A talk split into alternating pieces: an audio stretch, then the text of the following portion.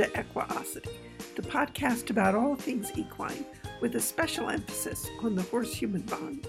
My name is Alexandra Kurland. I'm the author of The Click That Teaches, a step by step guide in pictures, and many other books and DVDs about clicker training. And I'm joined by Dominique Day, one of the co founders of Cavalia. One of the trainers I've learned a lot from is the canine trainer Kay Laurence.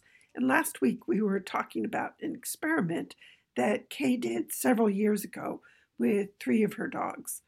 She taught each dog the same behavior, but she used three different teaching strategies.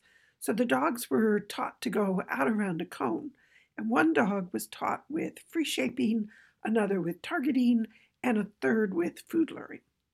And then Kay presented videos of each of the dogs performing the finished behavior. She presented the videos at the Art and Science of Animal Training Conference, and she challenged all of us to say which dog had been trained with which method. And you couldn't tell. You really couldn't tell.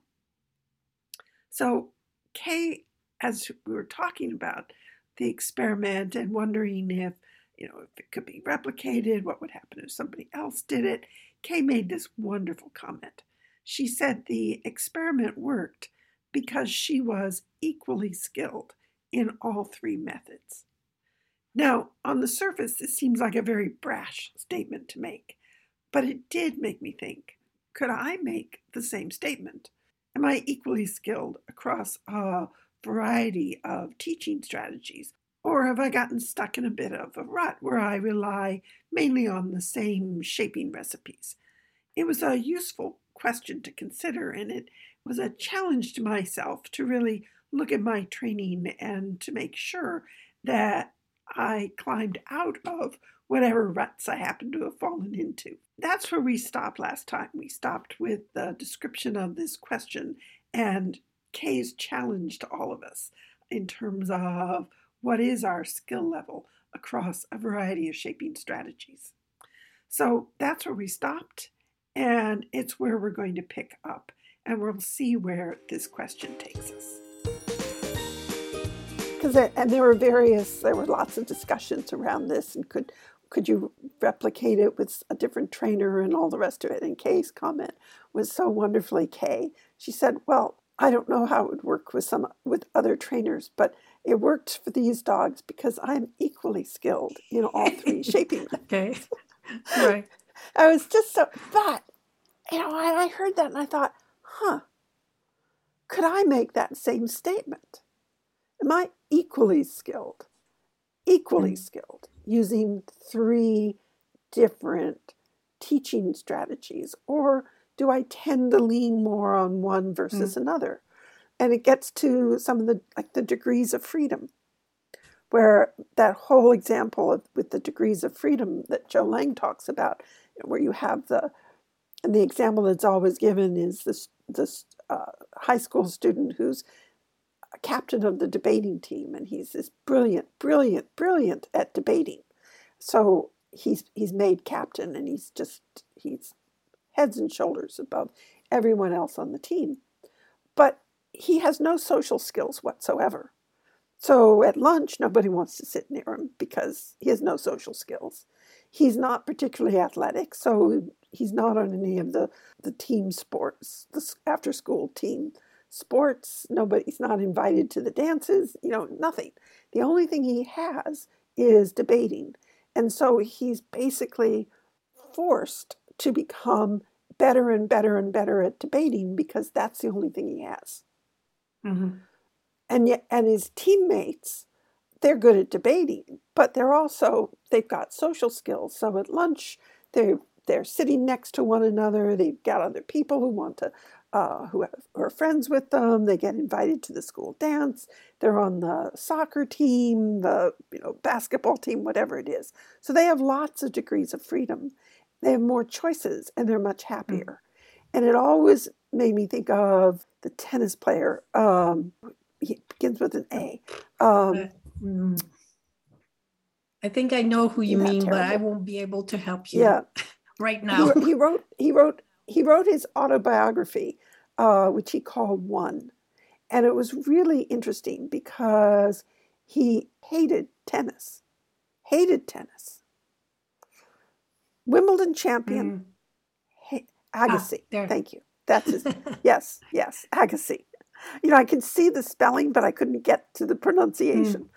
And it was so interesting to read his autobiography because his father forced him to practice tennis. He wasn't allowed to go hang out with the other kids.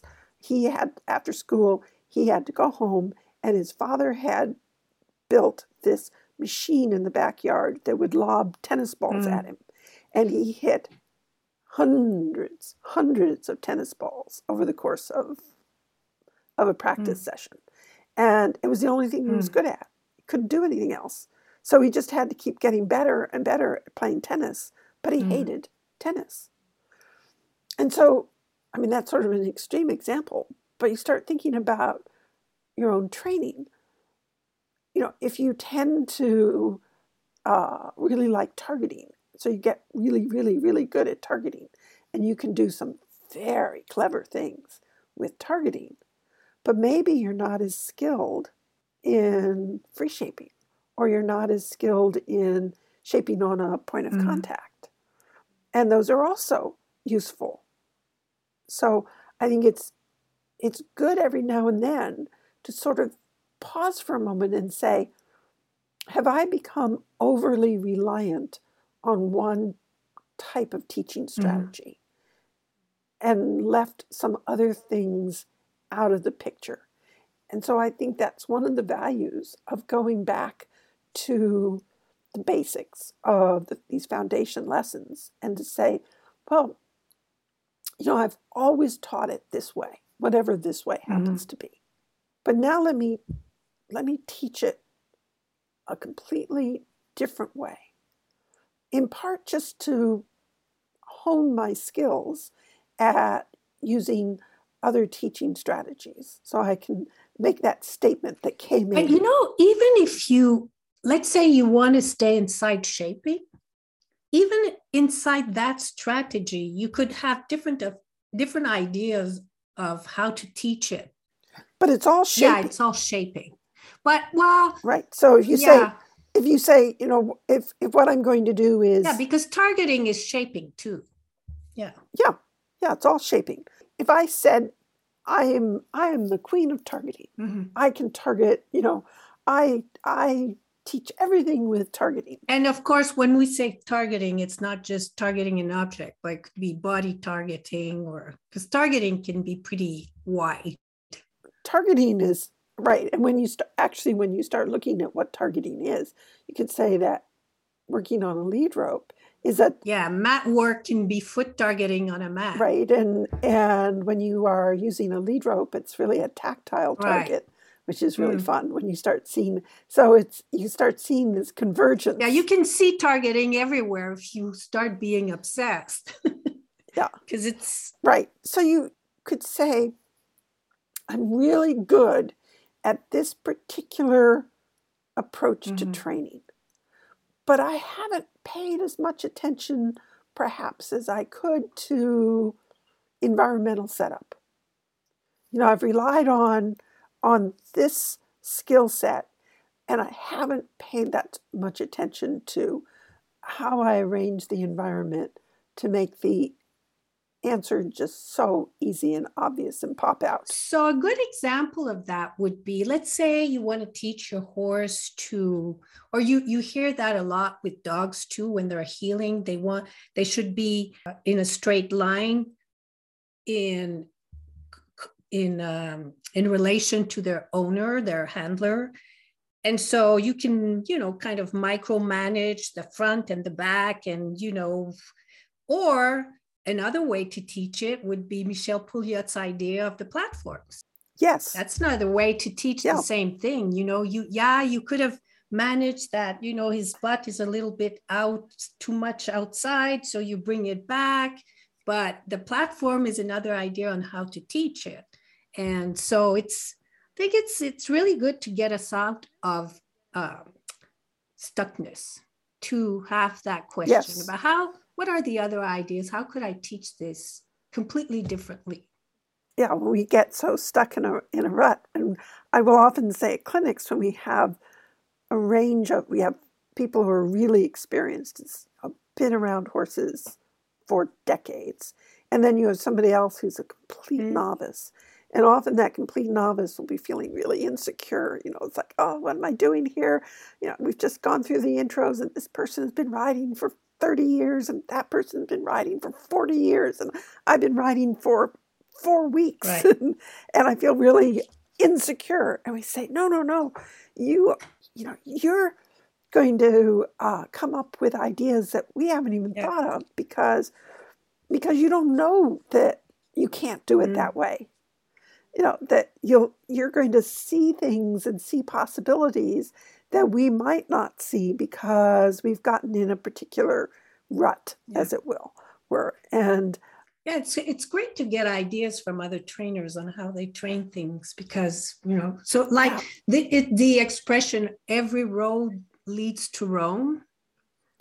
Yes. So it's um, it's it's good to get inspired.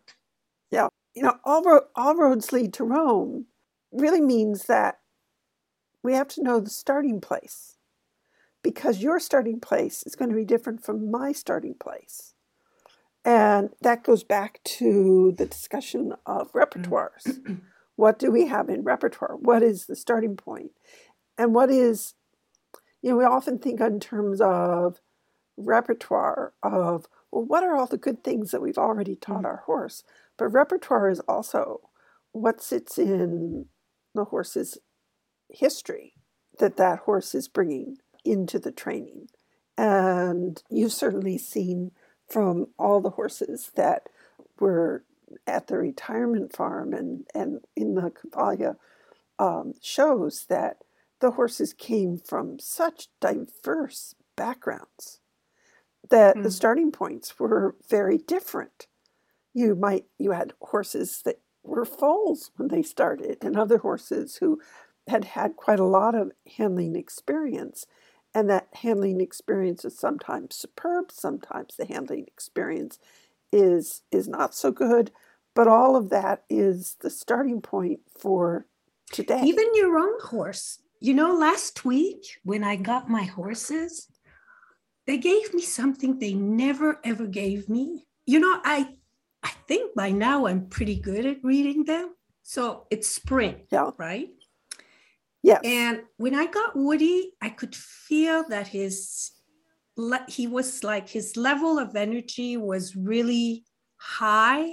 So I my plan for that day, I didn't do what I was going to do because I thought, oh man, what's you know, why is he like that? You know, he's he's explosive. Yeah. So we did our training session, and then I got Bonanza, and I didn't get that feeling, you know, that he was going to explode like a little champagne um, cork. Uh, what do you call that in, you know, a, uh, a, yeah. um, what do you the, call the the the cork, the cork. like a champagne cork? Yeah. Yeah. So you know, I start and I have all this on video, which is great because I'm going to have to rewatch this.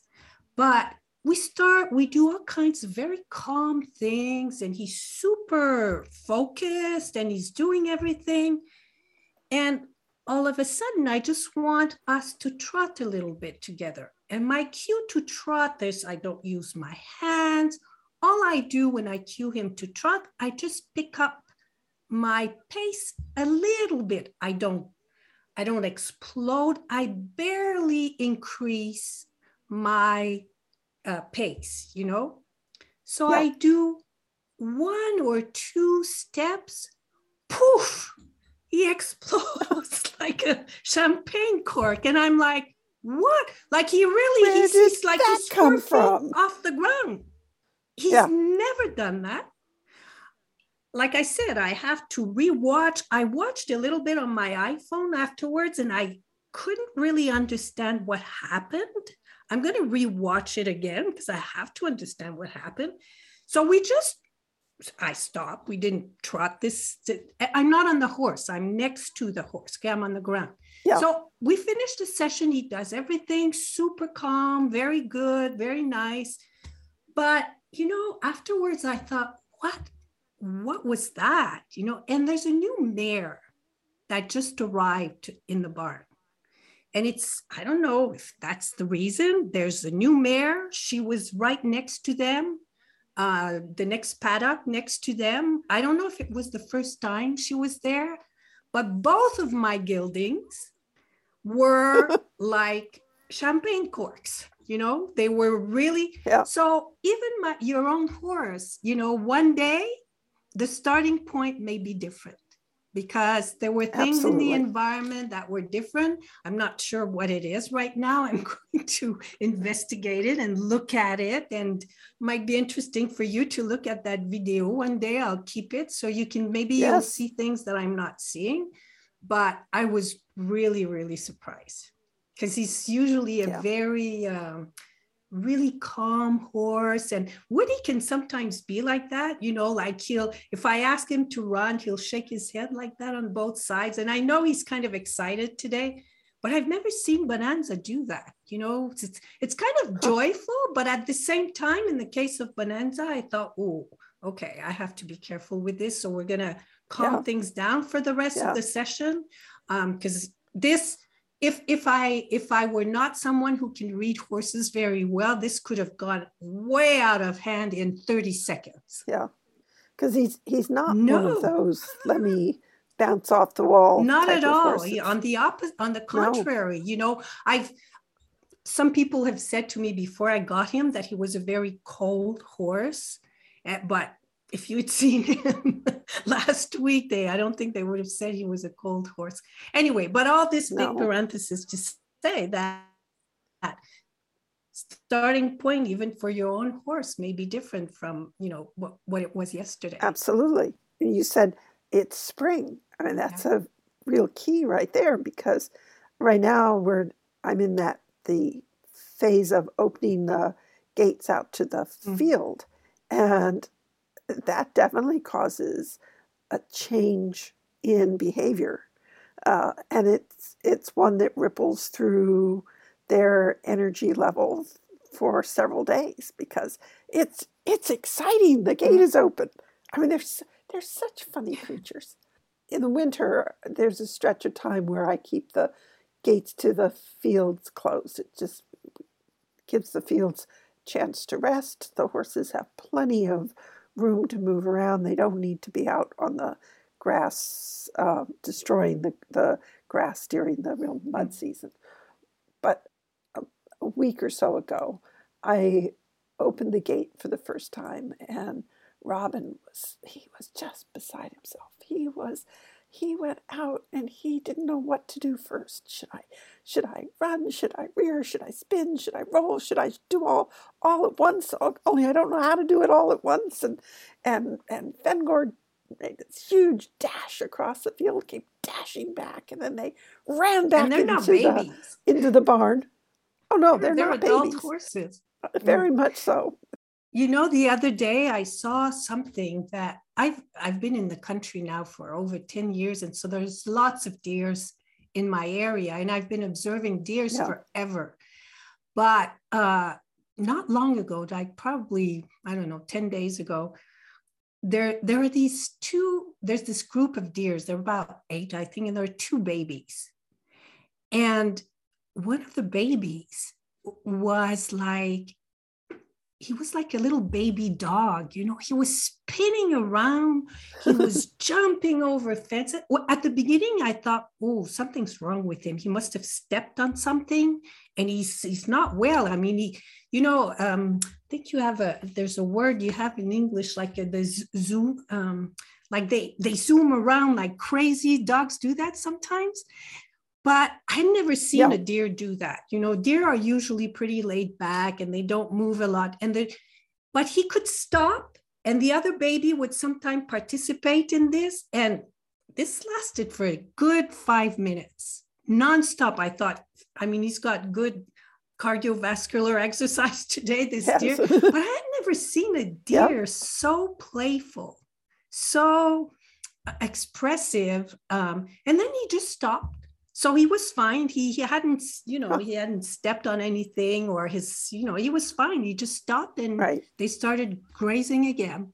So environment's a big Yep. thing. Yeah, that I think spring is a big uh, is a big environment change. So it will have an effect. It can have an effect Yes. on behavior. it will have an effect and and because i know this you know i saw them having this this wonderful bout of of joy and i was very careful to monitor when we went in Mm, together to yeah. play um, Yeah. where's your head today you know Mm. uh, where's your head today and and i didn't just assume that i had the horse that i'd had the previous Right. day before i opened the gate and i think we always have to take Mm. that into account in our training of yeah. who are you today and and it's so easy i know there were times in the training you know, i'd have this wonderful ride. Oh i think finally i've The got it next figured day. out. You know and yeah the Oh, next day. We've all been and there. of course what you want to do yeah what you Mm, want to do is pick up exactly Mm, where you left off at the end of the previous day. But. But of course there there but because there are a number of things that have happened one is because you had a good training session the day before your learner has evolved and changed and your learner has learned from that experience and you're not you're not starting with the same individual that you were Mm. training the day before this is a different individual who's uh, who has now this uh, this cumulative experience that includes what you did the day before. And all of that has to be factored in. Mm, or the uh, when you're working with multiple animals and you're working along say similar lines. So you're you're working on uh, the same general exercise with each each one. So the first one you come out and you do the work and the second one you come out you do Mm. the work and the third one you come out and it's so easy to just say oh well you let's just skip to the Mm. end you should know this by now Right. because i've already done it three times today yeah those are those are challenges all of that you know when you say what is the criterion which sort of weaves us back to the start of this conversation i don't really think in those terms so i'm, I'm not i'm not starting out saying this is going to be my criterion i'm starting out saying what is my baseline um, today for this exercise that we may have been working on recently. So, right now, I'm doing a lot with uh, one of my favorite exercises, which is one that's done against the wall. You've seen me do it with the horses, where you know you're having the horses they're against the wall and you have them turn so now they're facing in the opposite direction. So they're they were facing towards the far end of the arena and now they step across, step across, step across into a a half circle turn around you and they're facing in the opposite direction. I love that exercise. It's one of those, the longer you stay with an exercise, the more good things you see that it gives you. So it's it's every day you um, you're starting off and you're saying, okay, where where are we today? And and what begins to be exposed are the new, more other things that this exercise is giving you. But I don't go in saying, this is my criterion. I go in saying, let's play with this. And oh, look, look what's there today that wasn't there yesterday. That's so interesting, you know, because I always make a point of knowing what I'm going to click before I go in. You know, I try to define what the behavior is, what will trigger reinforcement so that I'm, you know, moving forward and that I'm clear. So I, it's, it's, So that's so that is interesting. So Mhm. that's two very different approaches. So how does that work? well, so I, you're I just, you're uh, you're about to go in and work with with pick a horse, Bonanza, Woody, it doesn't matter, and and you've picked an ex a starting point exercise, I assume. So what it, what is your thought as you're prepping? Trying to get to uh, to think of an example. Well, you know, if I'm teaching duration, I kind of already will decide what my average is going to be uh, before I go in. And it's not the same number okay. for both horses because they're not they're not at the same level. Woody's usually ahead because he's so smart. Okay. No, because I think he's he's he's now, worked now. with me longer, so it just goes very quickly with him. But I I do I try to have a clear idea of what my criteria is going to be, so that my clicks are right on. You know that I'm not doing just because clicks or that I'm keeping it very clear because my so maybe this is why I'm doing it like that too, is because I think if it's not clear in my mind, if I haven't decided what's successful rep, what's an unsuccessful rep, there are many reasons mm. why I do this. First of all, it's because I want it to be clear in my own mind. I want to see it in my mind before. Then I also want to have, because when I do my planning, I always do troubleshooting. What if it doesn't happen? What if this this ah, okay. behavior that I have defined as my goal today doesn't happen what do i do so i don't know it just helps me i guess maybe because you've been doing it for so long you don't need to to be as precise before you go in but i find that it helps me to um, to have that clarity and to be able to react on the spot and know when i'm not getting uh, you know what i was planning for i can't i can't cheat with myself you know, because I've I've hmm. defined it already. And if it doesn't go to plan, what are some of your call them exit strategies? Well, um, well, the exit strat if it doesn't go according to plan, because the criteria, the previous ones have been clearly defined, it's easy for me to go back to a point where the horse was successful because I remember exactly what the various criterions were. Otherwise, I may go to an easier rep just for, because sometimes I don't think you need to pause or make a break every time things don't go according to plan. Sometimes just going to another easier no. behavior and coming back is, is, is enough. It's okay. They will have had time to. So if if it doesn't go well many times in a row, then I'll stop.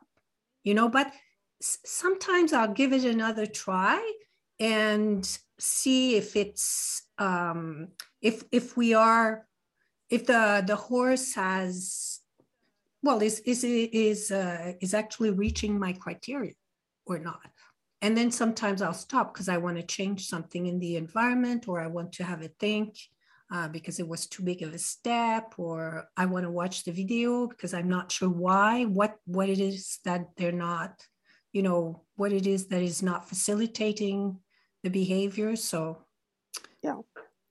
yeah well usually the main strategy for me is to go back to when they were successful you know so yeah.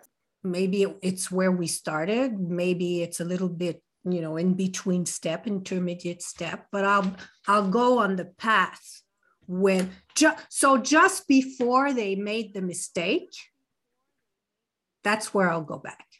Yeah. So a lot of it is noticing, a lot of it, the training is really becoming very aware of your study of one, how they express frustration, confusion, I'm yeah. getting tired. Uh, you know, what does what does getting tired look like for Woody? What does getting tired look like for bonanza? It may not be the same. No, it may not. You know, uh, what does frustrated look like for bonanza? What does frustrated look like for Woody? They may express frustration yeah. in very different ways. Even, you know, sometimes I, I can tell when Woody is, it's not that he's frustrated, but he's finding it not as easy. You know, I can tell okay. with his ears, of course. The ears usually is more towards frustration. Yeah. Um, so yeah, one thing for one horse, maybe, you know, how they express the fact that they're finding the puzzle hard or not you have to that's part of the relationship that you these are things you discover yes. as you work with your horse. I think we'll stop here for today. There's some fun things to chew on in this conversation. How do you begin a training session? Do you just plunge in and hope for the best? Do you plan ahead as dominique does? Do you begin by asking your horse who are you today what is my starting point today? How do you begin a session? And how well do you read your horse? Do you know how your study of one horse expresses frustration, enjoyment, confusion, enthusiasm? What does that look like in your individual horse? Do you know how to regroup if your training goes off the rails? How quickly do you notice that you need to make a change? Does it have to be a total train wreck before you realize that something is wrong? Or does your reading of your study of one learner mean that you're adjusting at the micro level so that you don't get major disturbances in your training? These are all interesting and useful questions to think about. And so, as you're listening to this podcast and taking uh, care of your horses through the week, give it some thought and see what you would be answering if I was interviewing you for, for this podcast. How would you be describing your training? That would be actually sort of a fun thing to do, is to have some of our listeners come and join us and we could ask all of these questions and see what creative, interesting responses we get. To give that some thought. Anyway, before I bring this podcast to a close, I'm going to put in a plug for my new stay at home, learn at home clinics.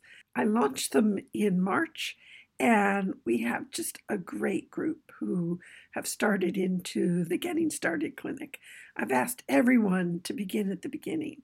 So you can't jump in to the seventh or eighth clinic thinking, oh, that sounds like fun. Let me let me jump straight to the end. It's like reading a good book. You, I'm not going to let you open the book to the end and see who, you know, a detective novel to see who who did it. We have to start at the beginning um, because that's really it's in the beginning where you really you really develop the details that are going to carry you forward through the rest of your training. That's a function of the foundation. All these little details that you can explore and develop because the behaviors that you're working with are still fairly simple.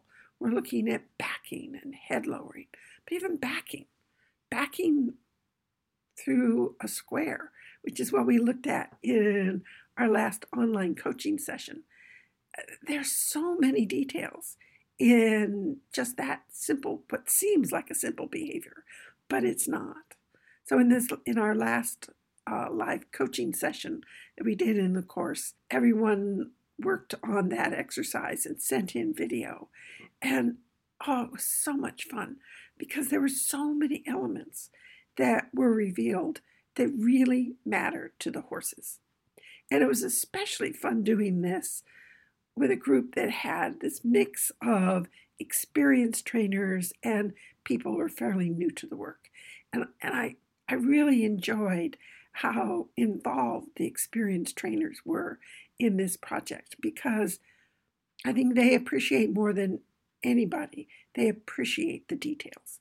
They know the difference that it makes to the horses. And so this this review, this going back into the core elements is I mean this is this is where excellence comes from. This review of the basics. It's why master musicians practice scales for their entire life. So it was really fun in his coaching session to uh, deconstruct the deconstructions.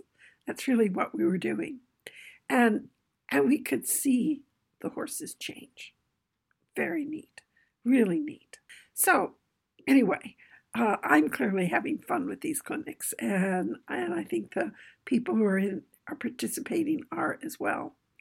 If you want to learn more about the stay at home, learn at home clinics, do visit my website, theclickercenter.com. There you'll see full descriptions of the clinics.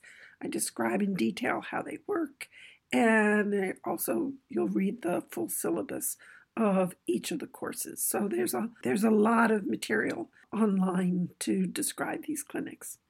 And I hope you'll join us. And in the meantime, as you listen to this podcast, enjoy your, your horses, enjoy your training, and we'll see you next week.